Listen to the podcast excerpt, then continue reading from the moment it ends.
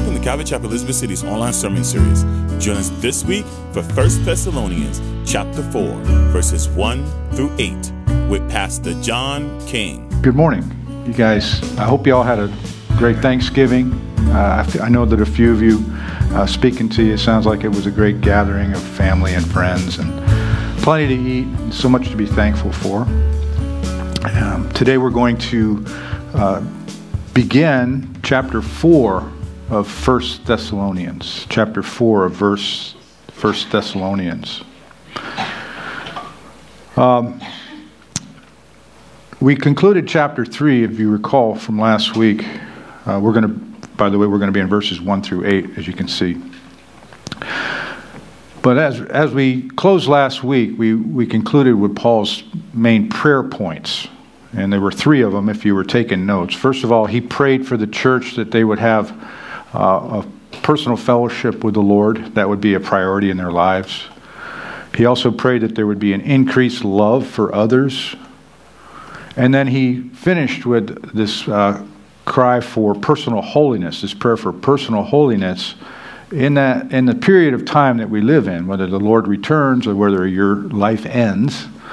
Um, and so today, when we go into uh, how to apply this prayer, we're going to start with that area of personal holiness. Now, perhaps you took to heart my challenge last week to apply these prayers to one another, you know, kind of a built in prayer list. If you don't know specifics, you can always pray that your brothers and sisters uh, would have their time for spend with the Lord, their time in devotions.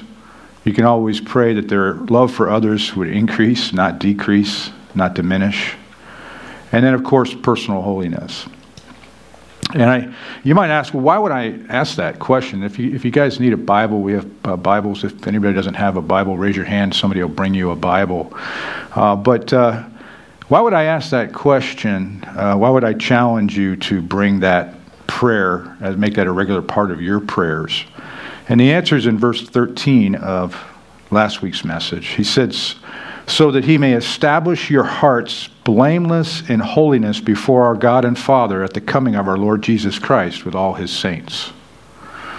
Knowing that the Lord will return someday should be a powerful motivation for our desire to live holy lives, not in fear, but to be established or strengthened by the Lord as we wait for his return. In 1834, a British pastor named Edward Mote wrote a famous hymn. We've done it here before. It's called The Solid Rock. And the first verse says, My hope is built on nothing less than Jesus' blood and righteousness. I dare not trust the sweetest frame, but wholly lean on Jesus' name. And then the chorus or the refrain, you know it, it says, On Christ the solid rock I stand, all other ground is sinking sand. This great hymn of assurance is the type of thing we need to keep in mind as we move into today's topic. And that is a topic that's uh, not very popular uh, from the pulpit, but we're going to cover it. It's extremely important. And that's our need, our command from the Lord to walk in sexual purity. These final two chapters of First Thessalonians now provide us with a, some practical instructions. And what Paul is trying to do, he's trying to encourage and he prays that not only would they be getting by, you know, I've, I've stamped my, you know, my Christian passport, or I've checked the block and I'm a Christian and I, I go to a church. He's not asking for that. He's, he's actually saying we, you and I, need to excel in things like holiness, hope, and love. Those things should all be on the increase. And so, as I said earlier, we're going to begin today's message with the subject or the topic of holiness. So, follow along as I read the passage 1 Thessalonians 4, verses 1 through 8. Paul writes, Finally, then, brethren, we urge and exhort in the Lord Jesus that you should abound more and more, just as you receive from us how you ought to walk and to please God. For you know what commandments we gave you through the Lord Jesus.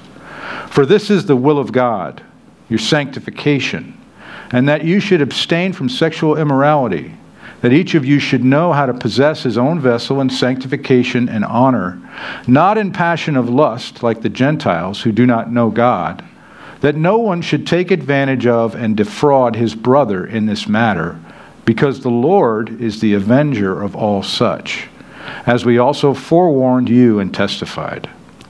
For God does not call, not reject man, but God, who is also the giver has given us his Holy Spirit.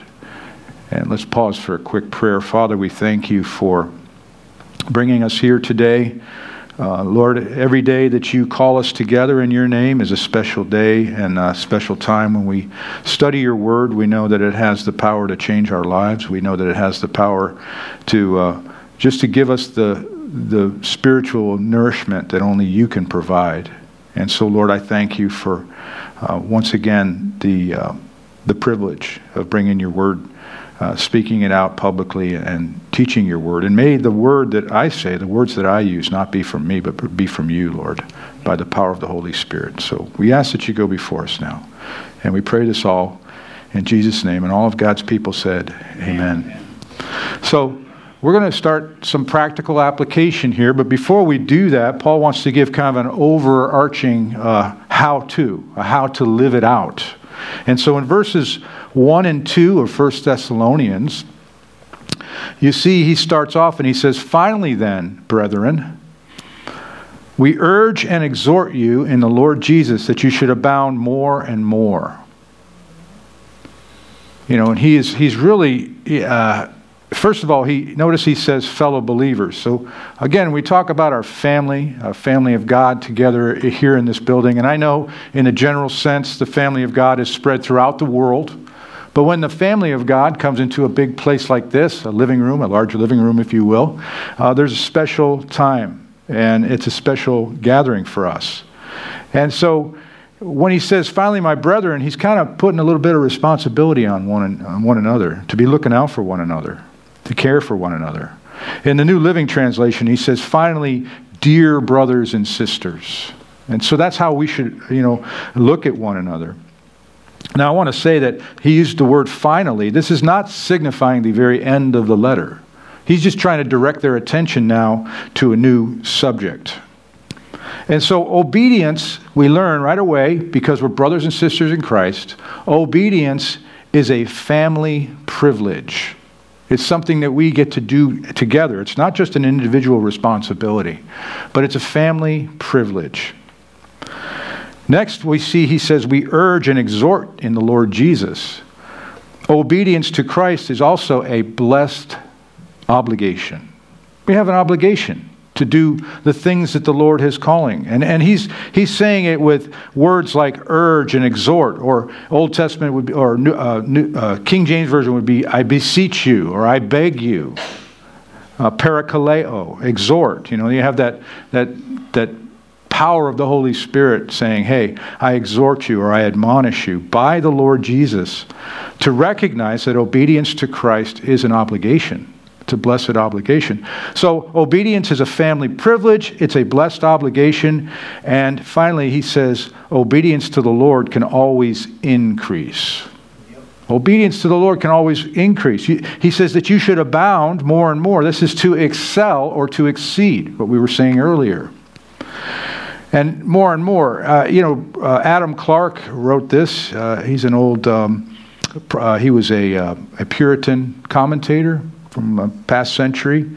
And speaking about more and more, he said, God sets no bounds to the communications of his grace and spirit to them that are faithful. And we mentioned, of course, this morning in our song, uh, His mercy is more, that, that increase. And so God sets no uh, bounds to His grace and the Spirit to them that are faithful. But He says, and there are also no bounds to the graces you know, those, so that there should be none to exercise those graces. In other words, um, no man, he says, can ever feel that he loves God too much. And that's pretty common sense, right? I mean, can you all say, oh, I, you know, I love God too much. I need to back off on my love for God. Um, or, or can we say that I love others too much for God's sake? I mean, we, we just can't make that claim. And so we are, in, in our in reality, if, if you're a Christian, we are always to be pointed in the direction of increase and more when it comes to loving God and loving others. We know that we haven't arrived, but that's not an excuse to stay the way we are. And he says, just as you receive from us how you ought to walk and to please God. So to receive something, you know, is, is he's passing it down. Remember, they spent a very short time with this church. They taught them quite a bit. They were very uh, gratified and, and grateful that they, they remained faithful to the Lord in spite of the, uh, the, uh, the persecution that they were uh, enduring. And he reminds them that, you know, we've, we've spoken these things to you. They, they taught them the basics of Christianity in a very short time, and they hadn't finished their instruction, which is why he's writing this letter. He says, For you ought to walk.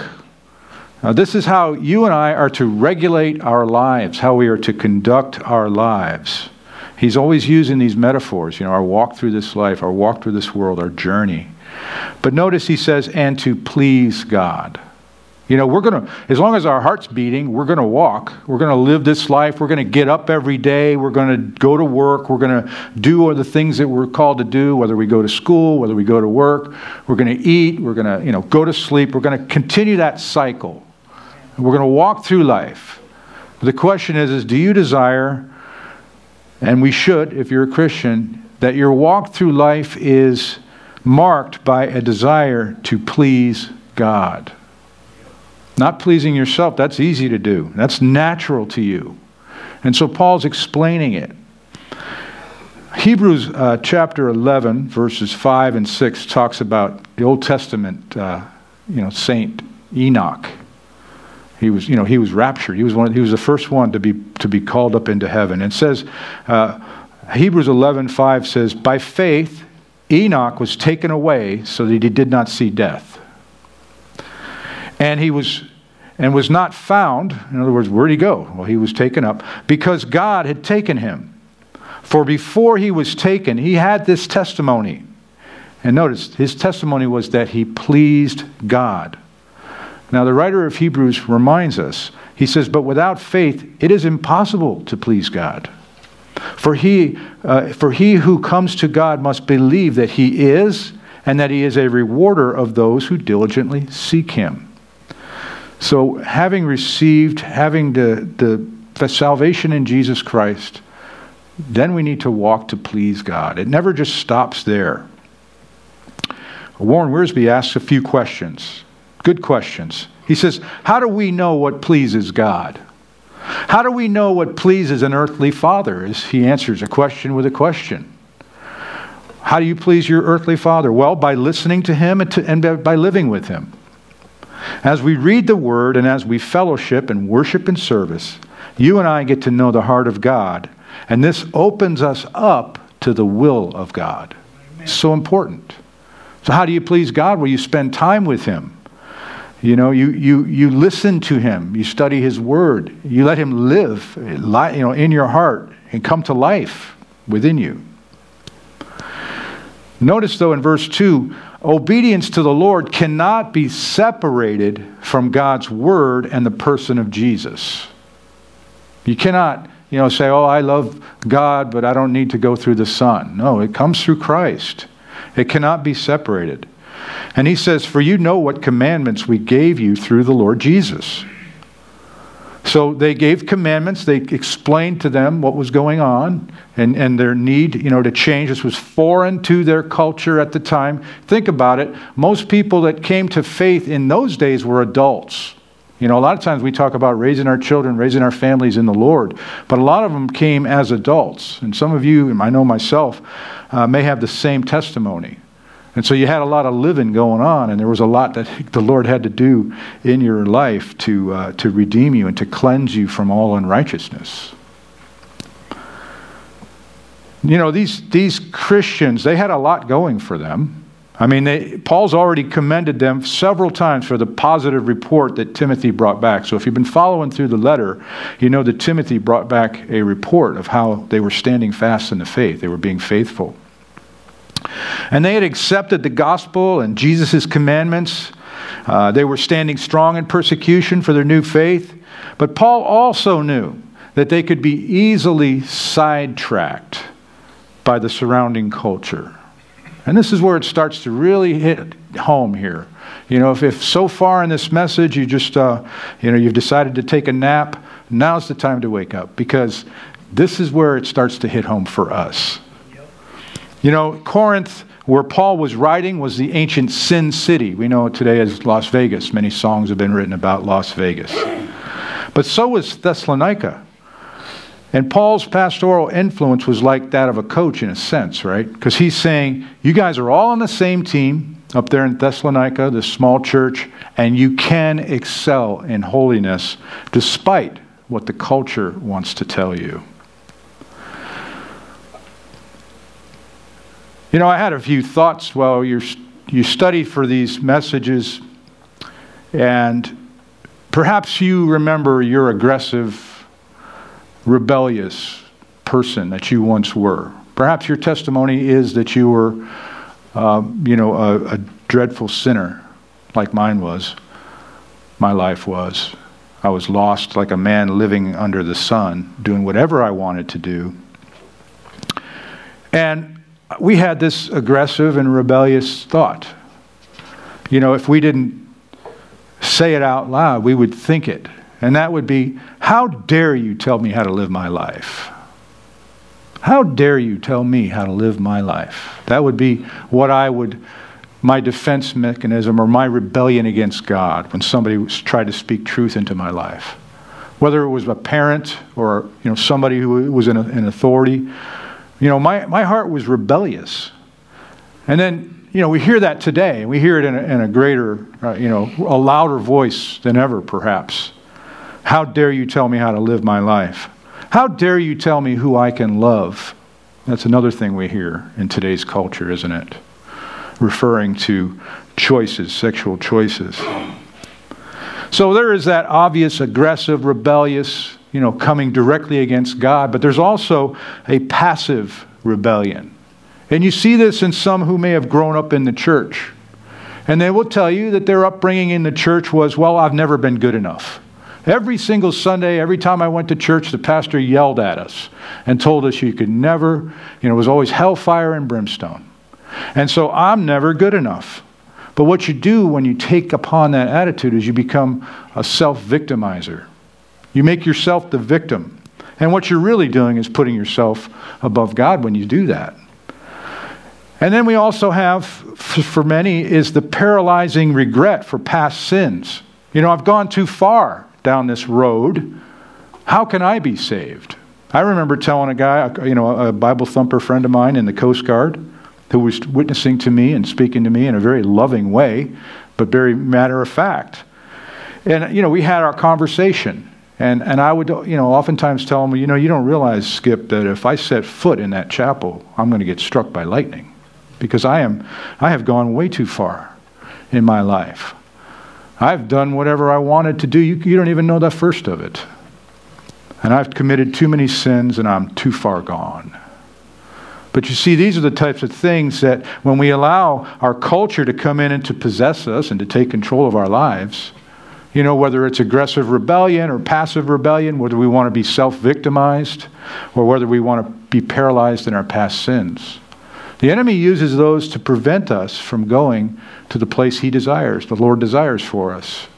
And so this is part of the battle that we all have to go for, through.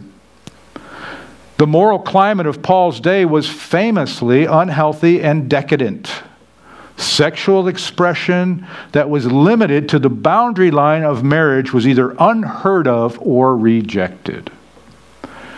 Ancient writer Demosthenes, he expressed the general view of sex in the ancient Roman Empire. He says, quote, "We keep prostitutes for pleasure, we keep mistresses for the day-to-day needs of the body, and we keep wives for the faithful guardianship of our homes." End quote. And so that was the prevailing, you know, word in the culture, even from the highest levels of culture, even from the highest authorities. And the same decadent moral climate has invaded our culture. I could go far and long with examples of the downward spiral our culture has been in for the past five or six decades. Most of us have lived through that. And we don't lack information. Now, as Christians, think about it. If you're in a Bible teaching church and you study the Bible and you read passages like this, you don't lack the information needed to know what pleases God. And so we've been given these commandments through Jesus and His Word. So we need to really recognize that the things the Lord says to us is not a man speaking them, it's not a pastor, it's the Lord Jesus Christ.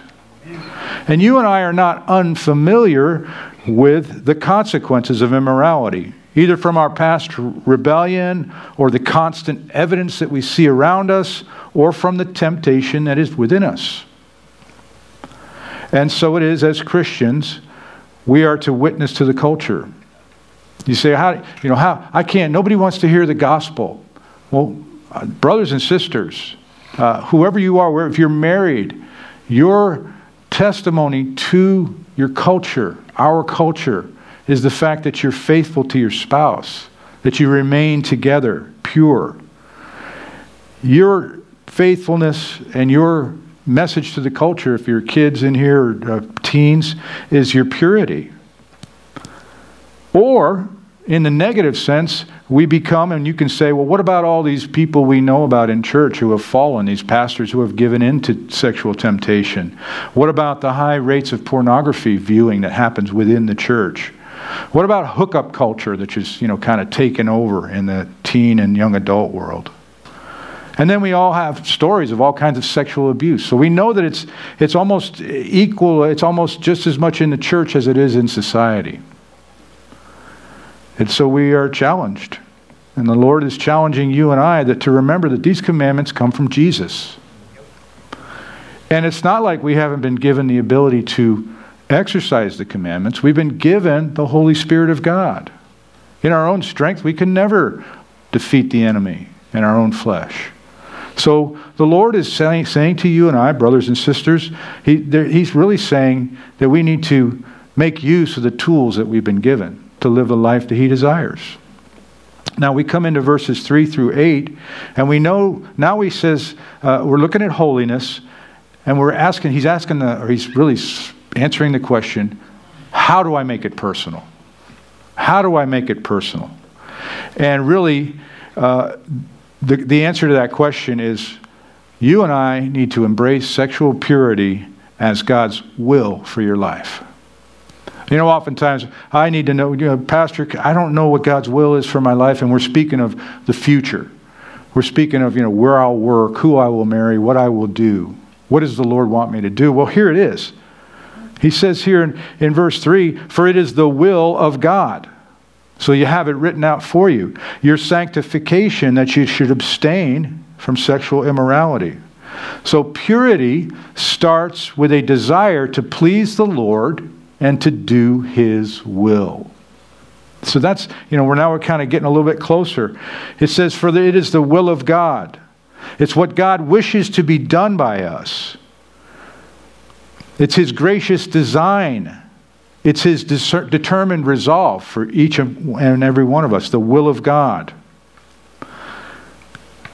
One writer said this He said, The ancient Greeks and Romans believed that the will of God could only be discovered through divination, you know, their pagan practices.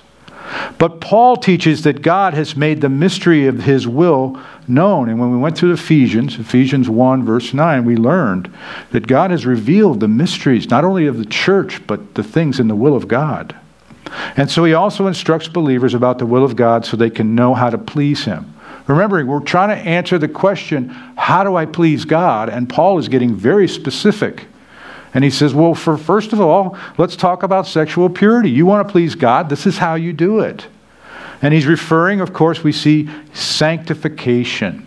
The word sanctification. It's, uh, it's separation to God and away from sin and worldliness. That's the process that you and I are going through as Christians. And it's a lifelong process of becoming holy. As we said, you haven't arrived. As you and I dedicate our lives to serving God by loving Him, moral purity then increases. And that should be your testimony. Chuck Swindoll explains it, you know, for sanctification, for if you're, if you're curious, or Bible students, sanctification has the past aspect of, that all believers have, and they've been set apart at salvation it's a one-time declaration of righteousness based on a once-for-all sacrifice of Christ. Hebrews 10:10. If you're writing that, taking notes. But he also says sanctification also has a future aspect and that's when believers, both resurrected and living, will be transformed from mortal to glorious immortal bodies that will be made holy and blameless. And that's in Ephesians 5:27. But here in 1 Thessalonians, Paul emphasizes the present and ongoing sanctification, the process by which believers are made progressively more holy as they are set apart from evil and increasingly concentrated, consecrated toward good. So purity starts with a desire to please God, please the Lord, and to do His will. Purity also demands that you and I continually keep away from sexual sin. Continually keep away. It's an active walk. He says that you should abstain from sexual immorality. To abstain means to hold yourself off, to stay away or keep away from. The word sexual immorality is really just one word in the Greek. It's porneia. The King James Version refers to it as fornication. And this is any and all sexual activity outside of marriage between one man and one woman. That, that covers everything, and I'm not going to give you the list because you already know. If you know that it's any and all. And let me say that this is an area of clear certainty. There's no gray areas here. You don't have to pray about it. You don't have to analyze the meaning of the words or try to soften it up by pointing out how normalized it is in culture. And one of the reasons I don't want to give a big long list of these things is because there are parents in here who are raising their children, and I am going to leave that up to you. That is your primary job is to teach your children. Now, in Paul's time, this uh, ethics, if you will, this study of morality, was not the subject of religion. And if you study the ancient cults and religions, you realize, obviously, because they were so steeped in sexual practice. But it was a discussion. You know, they were philosophers and they would talk back and forth about what was right and what wasn't. But according to Paul, the Gentiles, when he refers to them, they lacked the standards regarding sexual immorality. And we'll see that here in, uh, when we get to verse 5. Worshippers of the goddess Aphrodite, for instance, the goddess of sexual pleasure, indulged in all kinds of sexual immorality, including prostitution. And some of these new believers in Thessalonica may have taken part of such activities. It was part of the culture that they were in, and that's why Paul is addressing this so directly with them.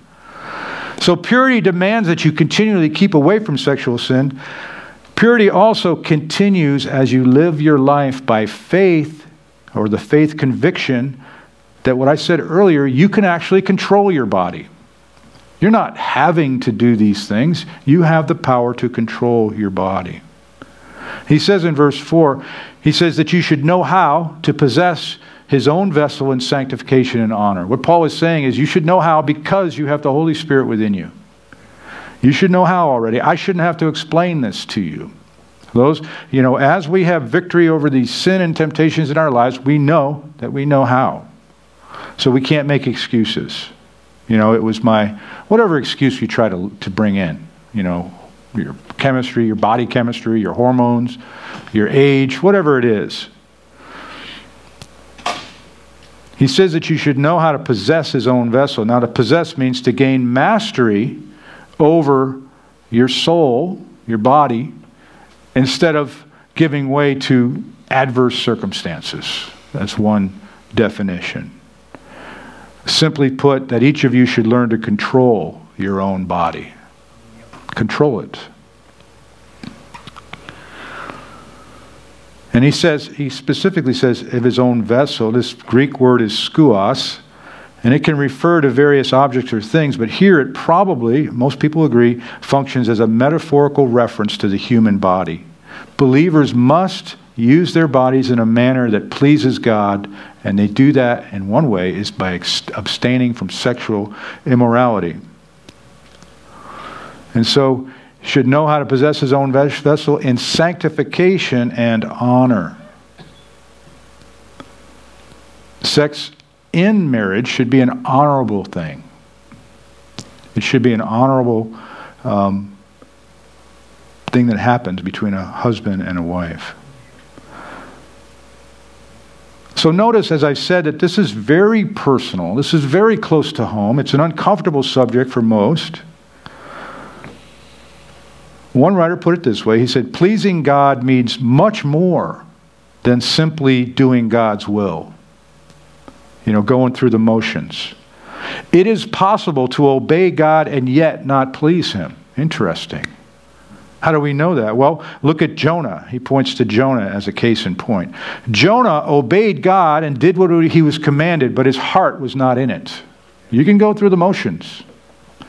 God blessed his word, but he could not bless his servant. Interesting. So Jonah sat outside the city of Nineveh angry with everybody, including the Lord, if you understand Jonah's story. Ephesians 6 6 says, Our obedience should not be with eye service as man pleasers, but as servants of Christ, doing the will of God from the heart. Our youth group recently attended youth camp down in Fayetteville. And the theme of the camp was vessels of honor from 2 Timothy 2. And here we're going to see when we go through the book of uh, Timothy, the letters, Paul was instructing Timothy from his responsibility as a pastor to remain pure to his calling and to flee from temptation. And here's the verse, if you're interested 2 Timothy 2 20 through 22. Um, he says here, look, look what we say. He says, But in a great house there is not only vessels of gold and silver, but also of wood and clay, for some honor and some for dishonor. So again, it's talking about the choice of how you use your body to please God. In verse 21, he says, Therefore, if anyone cleanses himself from the latter, he will be a vessel for honor, sanctified and useful for the master, prepared for every good work. And then the key verse here, verse 22 Flee also from youthful lusts but pursue righteousness, faith, love, peace with those who call on the Lord out of a pure heart. So again, to please the Lord is how we use our bodies. So purity continues as you live by faith, that you can control your body. Purity also requires that you and I cultivate a different passion than unbelievers. A different passion. You know, God has delivered you. He's cleansed you from all righteous, unrighteousness. You are saved. You are going to heaven. But now the responsibility starts to come on you, not by your own strength, but by the power of the Holy Spirit, to cultivate a different passion than what's around in the culture. And that's the passion to know God. Simply. You want to know God more and more. And he says in verse 5 not in passion of lust, which is a desire for what is forbidden, could be sexual, could be other things, like the Gentiles who do not know God. So we are to cultivate a different passion. And that's why we come and we spend our time. That's why we have our devotions. That's why we have our prayer time. That's where we seek to please the Lord. And our response to our desire to please the Lord is not so that He will love us more. How, how much more could He love us? He gave His only Son for us on the cross. It's so that we would grow in Him, that we could respond unto Him with gratitude. That song we sang. Oh, well, we sang that song. It's a wonderful song. I love singing that song. But think about what it means. Think about what gratitude means. Not just a cool sounding song. We praise the Lord again and again for his goodness, and we want to live to please him. And he says in verse 6 that no one should take advantage of and defraud his brother in this matter, because the Lord is the avenger of all such, as also we forewarned you and testified.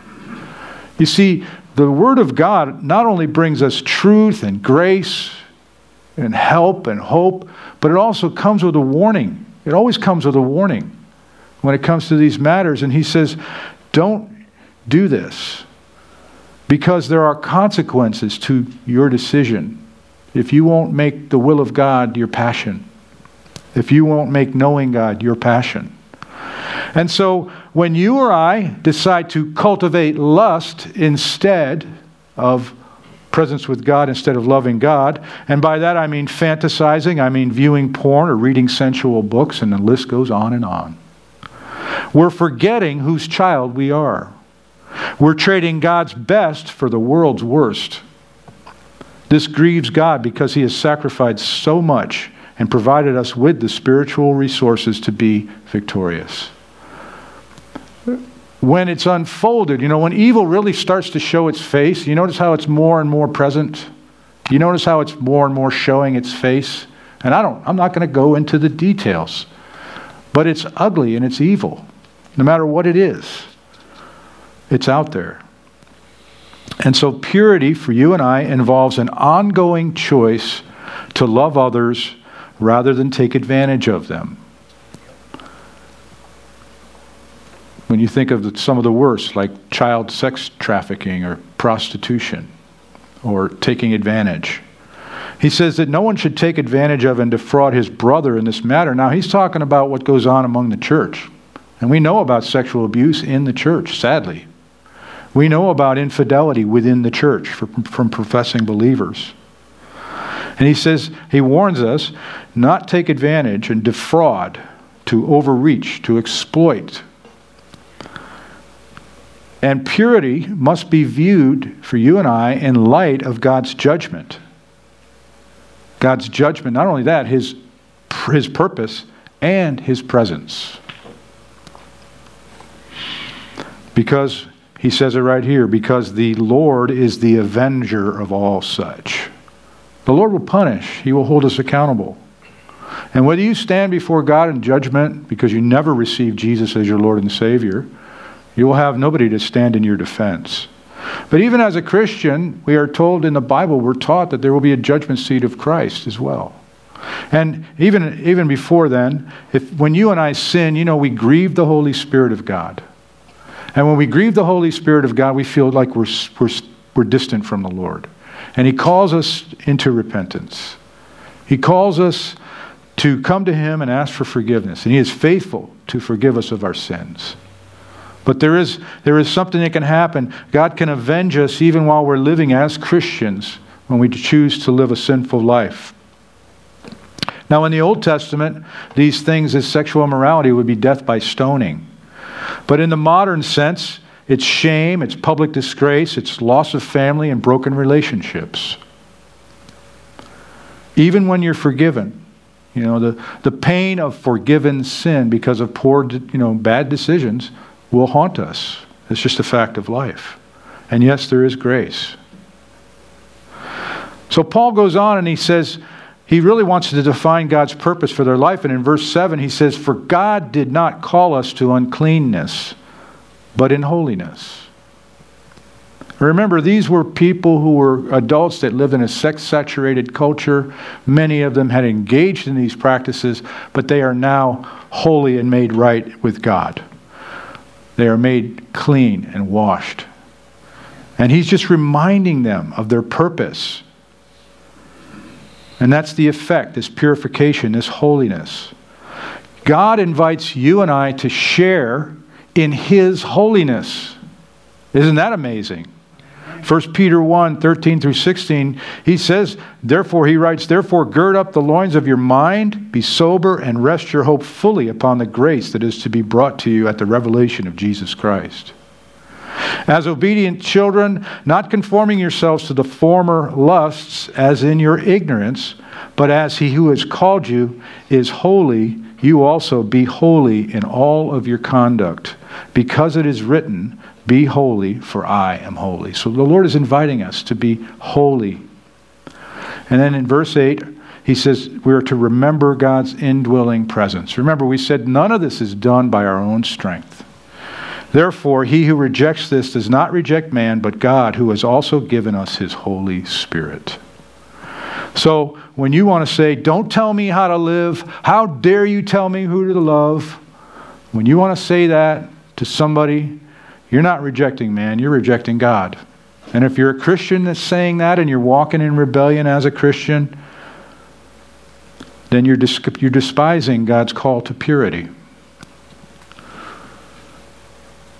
But you don't reject a human being, you reject God when you do that. So if you're hearing these words, if you're listening to this message online, remember they're from God, not the pastor, not another believer who is declaring Scripture, but God who has also given us His Holy Spirit. Because to refuse or despise God's commandments is to invite judgment and to grieve the Holy Spirit. Do you want to live your life that way if you're a Christian? Do you want to live your life in rebellion to the Lord? Yes, you will struggle. This is not trying to insinuate the fact that some have struggled and will continue to struggle with some of these things. And that you continually go back and you seek forgiveness. But it's when you turn your face against God and you just decide simply, I'm tired of it. I'm just going to live my life the way I want to. When you decide to do that, you set yourself up. You invite judgment unto your life. Do you want to live that life? I don't think so.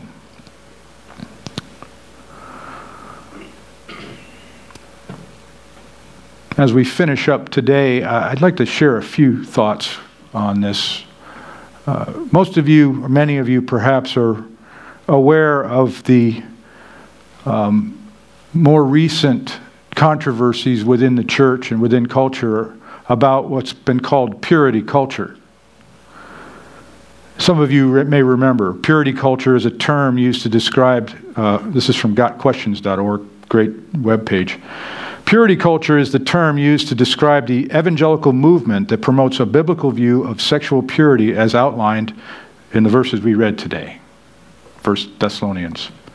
The movement discourages dating in favor of courting and heavily promotes chastity before marriage. Tokens of purity culture include signed purity pledges, purity rings, and events like purity balls, dances where fathers and daughters, during which fathers pledge to be examples of purity and integrity for their daughters. I mean, that's a good thing. All this is good. I'm not here to critique. I'm just want to comment on it because it's become a problem in the sense that a lot of people now have come out, not everyone by any means, but a lot of famous people, by a man named Josh Harris, for instance, who wrote a book, uh, I Kissed Dating Goodbye. He grew up in this purity culture. And so there's been some criticism, there's been some controversy, and it's resulted in what we call deconstruction, where you see Christians who were walking with the Lord, raising the Lord, all of a sudden they come out, and they're usually, a lot of times it's celebrities that get all, you know, the, the worship, uh, the, the uh, Christian uh, uh music, uh, contemporary Christian music artists, and they get all this commotion. They come out and say, ah, I'm not a believer anymore. I disavow my faith. And this guy, Josh Harris, he apologized for his book, I Kissed Dating Goodbye. Some of you may remember that book. And he asked publishers to stop its publication. And in 2019, Harris then divorced his wife and declared that he was no longer a Christian. And so you have a lot of people that are coming out and they're saying all these things. They say, well, this purity culture thing, you know, it's got some problems. Uh, we we kind of, maybe it wasn't such a good idea after all. Uh, you know, after all, look at Josh Harris. He was the poster boy for this movement. And, you know, everybody likes to cite statistics, you know. Some would say, well, it had really didn't change things. It, society continued to move on. This was in the 90s. What was happening in the 90s, some of you parents may remember, uh, super high rates of AIDS were taking place. Teen pregnancy was becoming an epidemic in our country. And so they, the, the church, uh, you know, rightly so, they were looking for ways to try and increase the purity and to do it as a culture. So the Southern Baptist Convention was one of the big leaders in this purity culture. And some of you I know have raised your children or have been raised under that. And there is absolutely nothing wrong with it. In fact, if you're a parent today and you look around, I mean, I, all I can say is the hits keep coming, don't they? The hits keep coming because, on the one hand, you may have misguided expectations. And you may be able to set your kids up for guilt and shame. I'm going to talk about that in a moment. But on the other hand, you know, when I was growing up, I had to, my parents were at risk for me learning about sex from Billy down the street. a kid my same age. But now you have this secular sex education, and we know what that's all about. We know about all the books and all the controversy and all the things that are happening in the libraries around our nation. And so, as parents today, you know, what do you, what do, you do about it? And so, if, if perhaps this is you, you, I may be saying something that you've already, you already know. Hopefully, I am. But what do you do about purity culture today, parents, as you raise your kids and you prepare them for the world that they're about to enter? I would say, first of all, don't throw out the baby with the bathwater. The enemy is actively seeking to confuse and distort all aspects of God ordained human sexuality. And you see it all around. The next thing I would recommend is that parents, you talk truthfully to your kids. Because part of, if there is a problem with the purity culture movement, it was because of false expectations. And I've spoken to some who were a part of this. Choosing to remain pure for marriage is an expression of your worship and your honor for God, not a guarantee that your life will be so much better that bad things will never happen to you. And that's some of the things that were said during this purity culture movement. That if you only do what we say and live pure, your life is going to be perfect when you enter marriage. And that's where a lot of bitterness has come in. Because bad things will still happen even if you live to serve the Lord. And your, your desire to be obedient, kids, your desire to be obedient is not so much to honor your parents, which is God's commandment, is because you want to worship God with your purity. You want to do it. It's a personal decision that you're choosing to do, and you're putting Jesus at the top. You're, you're, you're saying, I want to worship, I want to be pure for the Lord. Because they take it, you know, to these other, other expectations, and we, we tend to put too much on an equal plane. I mean, yes, we want to save uh, sex for marriage. Yes, we want to enter pure in, into a pure relationship. Yes, we want to be obedient to our kid or to our parents. But Jesus needs to be the top, the main reason, because you need to recognize reality. And the next thing I would say, aside from that, speaking truthfully to your kids, is to take responsibility. Parents have an obligation to instruct their children. Proverbs 22 6 says, Train up a child in a way that he should go, and when he is old, he will not depart from it. But kids, you have a responsibility as well. If you have reached the age of accountability, it is now your responsibility to want to please God because God will hold everyone responsible for their own sins. Remember, your sanctification, everyone here that's a believer, is the will of God, first and foremost. And remember that God has the final say. 1 Corinthians 6 18 and 20 says, Flee sexual immorality. Every sin that a man does is outside the body, but he who commits sexual immorality sins against his own body. Or do you not know that your body is the temple of the Holy Spirit who is in you, whom you have bought from, or you have from God, and you are not your own? You've given that up. You've surrendered your life to Jesus. You've given that up. For you were bought at a price, verse 20, and therefore glorify God in your body and in your spirit, which are God's.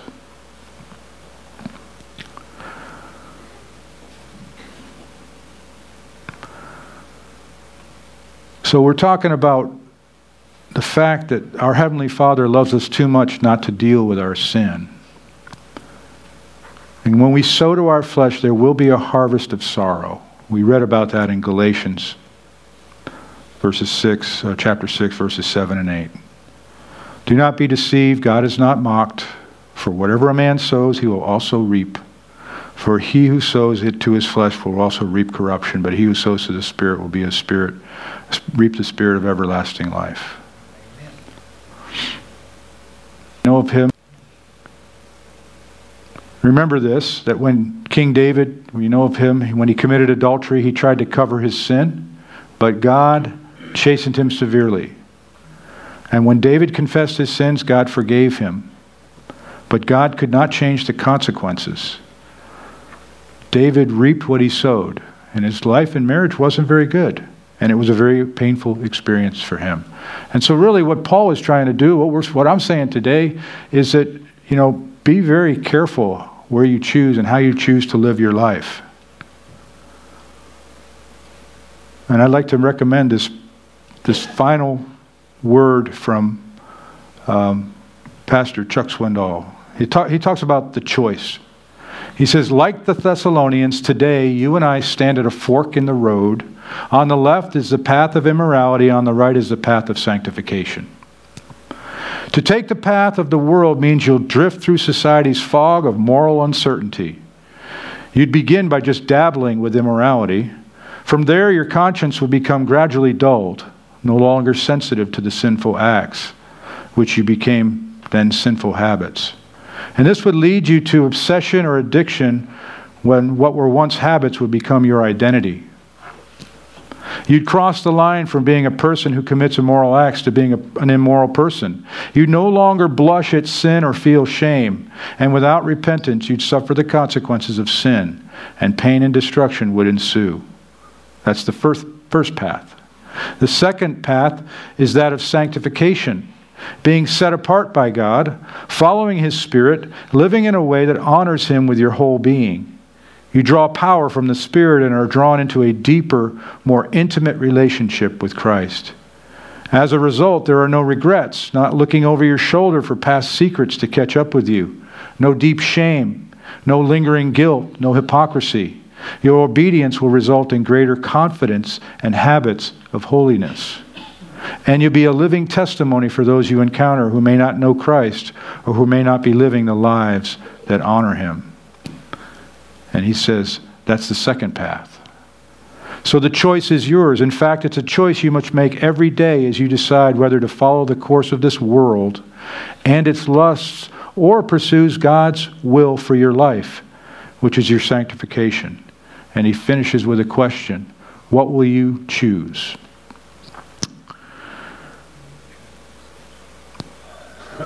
We're going to have a baptism ceremony uh, here shortly. I'd like to call the worship team up as we close in prayer, and we'll sing one more song. We're going to have a baptism here shortly. We're going to celebrate someone who's made a choice. Angela has made a choice to follow Jesus. She's received Jesus as her Lord and Savior, and she's going to declare that publicly. And so we, we end today a, a difficult subject on a really positive note, if you will.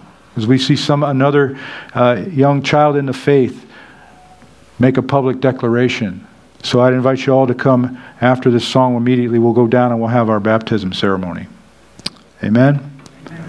Well, Heavenly Father, we thank you for your word. We thank you, Lord, that you um, you spell things out for us. You have given us clear instruction of what you desire for, for us, Lord, but you didn't just leave us hanging in, in a heavy commandment. Uh, you know, maybe this message has stirred others, stirred people up from past memories and the past, maybe even abuse that they've experienced. And it's been a difficult message. And Lord, I just pray for those who have their hearts uh, stirred um, with bad memories from uh, perhaps uh, terrible things that have happened in their past. And I also want to pray for those who are still hanging on to the guilt for the sins that they've committed, for the sexual immorality that they may have committed in their life. And Lord, I just pray that your Spirit would speak to them and, and reassure each and every person here that it's never the end of the road. As long as we can breathe, we have the chance, we have the opportunity to receive your grace and your love. And it's just a simple matter of coming before you and being honest and asking for forgiveness. And we know, Lord, that your word tells us that you are faithful to forgive us and cleanse us of all unrighteousness. And so, Lord, I pray for anybody who hears this message. Uh, we know the world we live in. We know the, the, the destruction of the enemy that has taken place and continues each and every day around this world. But Lord, we know that you are greater than he who is in the world because you are in us. You've given your spirit to us. And that we can overcome the things, the temptations of the world. We know that Jesus, our Lord, was an example for that. That even though he was tempted in all ways, he did not sin. And so, Lord, we know that we always have a choice whether to follow you and to obey you or not. But you've equipped us to overcome that. So we would ask, Lord, in your precious name, that you just simply go before us now. Heal our hearts if that's what's need. Encourage us, Lord. Let us give thankfulness for all that you've done. Let us have hope for the future that you have for us, moment by moment. Fill us with your spirit. We pray this in Jesus' precious name. And all God's people said. Thank you for joining us today for Calvary Chapel Elizabeth City's online sermon series. Join us next week as we continue through the Bible, book by book, verse by verse, line by line. God bless.